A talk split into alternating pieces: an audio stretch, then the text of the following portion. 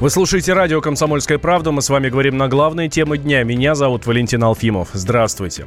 Защита Павла Устинова обжаловала приговор. Дата заседания суда еще не назначена. Об этом радио «Комсомольская правда» сообщил адвокат осужденного Дмитрий Чешков утром подана жалоба апелляционная. Я думаю, что вполне возможно на следующей неделе даже назначат судебное заседание. С учетом набранного темпа, как это все быстро рассматривается. О дате заседания заблаговременно уведомляют, как буду уведомлен, сообщу, и, соответственно, информация, буду надеяться, что появится в общем доступе на сайте суда. Занимался процедурой обжалования, составлением апелляционной жалобы. Не получилось у меня вот на днях к нему приехать.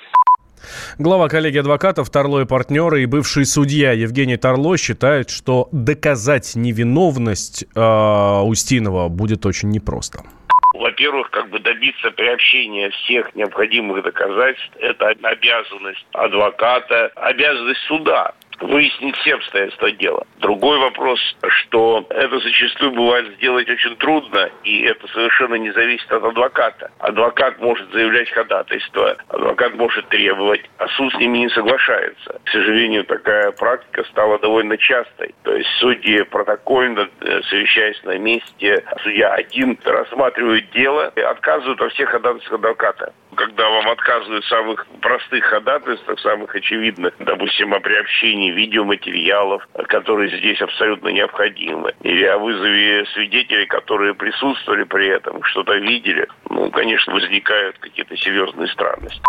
В защиту Устинова выступили в «Единой России». Секретарь Генсовета партии Андрей Турчак назвал ситуацию с приговором актеру вопиющей несправедливостью. По его словам, все, без исключения аргументы защиты, должны рассмотреть в суде вышестоящей инстанции, в том числе и тщательно изучить все видеозаписи. Ранее несколько десятков священников обратились к властям с просьбой пересмотреть приговоры некоторым участникам протестных акций в Москве. В РПЦ назвали это письмо политической декларацией. Замглавы отдела по взаимоотношениям отношениям церкви с обществом э, в средств, и средством массовой информации, Вахтанг Кипшидзе отметил, что участие церкви в политике недопустимо.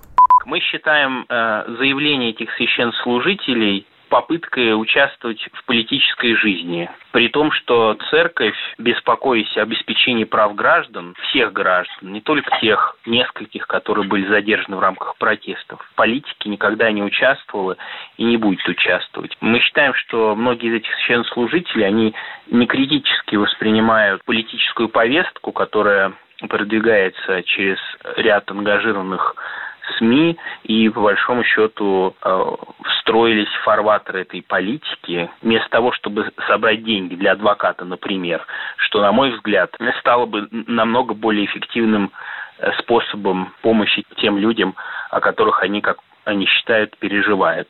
Я также напомню, что участие в политике для церкви не является допустимым и что печалование заключенных или подсудимых, независимо от их вины, это пасторский долг, а не средство политики, которым, к сожалению, эти священнослужители попытались сделать право печалования. Актер Александр Паль создал петицию за освобождение Устинова. Ее уже подписали почти 90 тысяч человек. Творческое объединение, продол... Э, творческое сообщество продолжает выражать поддержку осужденному. Лидер группы «Машина времени» Андрей Макаревич считает необходимым отпустить Устинова на свободу. Если правосудие превращается в слепую дубину, невзирая на все аргументы, если власть не умеет давать задний ход, как бы идиотски это ни выглядело – это для нее очень плохо кончается. Отпустите Устинова. Открытое письмо с требованием освободить осужденных участников протестных акций написали и школьные учителя. Одним из инициаторов обращения выступила преподаватель русского языка и литературы Надежда Шапира. Она подчеркнула, что о таких нарушениях необходимо говорить громко и вслух. Ну, ровно потому, что творится отвратительная несправедливость такая которая заставляет всех людей усомниться в том, есть ли у нас вообще в стране правосудие. Для всех нормальных людей очевидно, что творится какое-то неприличное безобразие. И про это хотя бы вслух громко надо сказать. Нет вопросов ни у кого, даже бессмысленно рассуждать. То все, кто хочет, видят, видят видео. Суд почему-то не хочет его смотреть. Но ясно, что нет идеи разбираться, есть идея хватать невиновных и запугивать всех. Поэтому надо про это смело говорить. Допускаю, что он мог собираться на митинг.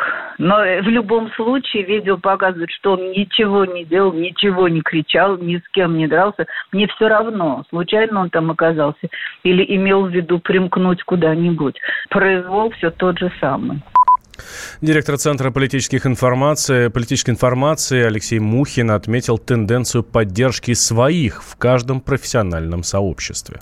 Позицию по делу актера Устинова формирует суд. Надо сказать, что весьма смущает следующее. В последнее время в российском гражданском обществе формируются такие корпоративистские группы, которые не дают в обиду своих, в кавычках. В журналистском сообществе мы наблюдали это по так называемому делу Гулунова. Также мы наблюдали это в актерской среде по делу Кирилла Серебренникова. Мы наблюдаем сейчас попытку обкатать ту же модель на актере Устинове. Подобного рода внеправовые способы разрешения конфликтов свидетельствуют о том, что э, судебной и правоохранительной системе наличествуют очень серьезные сбои доведения информации до гражданского общества. Нарушенная коммуникация. Это необходимо исправить для того, чтобы в дальнейшем э, правоохранительная система и судебная система существовали наиболее эффективно и действовали наиболее эффективно. По существу дела Устинова и само существо дела Устинова сейчас, к сожалению, скрыто политическими эмоциями, страстями, которые вокруг него разгорелось. Вот необходимо сначала убрать эту эмоциональную составляющую, рассмотреть юридически, холодно и беспристрастно сам кейс, само дело, и затем уже выносить какой-то вердикт. На мой взгляд, э, суд должен отложить э, разрешение этого дела для того, чтобы максимально объективно рассмотреть все доказательства и свидетельства по этому делу. Тверской суд Москвы в понедельник приговорил Павла Устинова к трем с половиной годам лишения свободы. Его признали виновным в том, что при задержании во время несогласованной акции 3 августа в Москве он оказал сопротивление сотрудника Росгвардии и вывихнул ему плечо.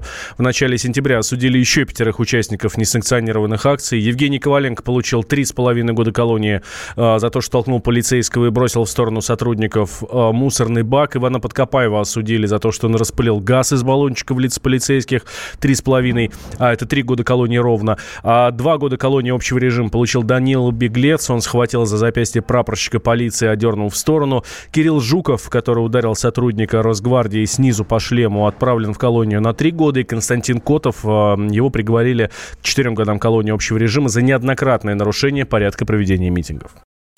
Можно уйти в большую политику но большой спорт пойдет вместе с тобой. Чемпион мира в тяжелом весе. Боксер с самыми большими кулаками за всю историю бокса. Действующий депутат Государственной Думы. А теперь еще и ведущий радио «Комсомольская правда».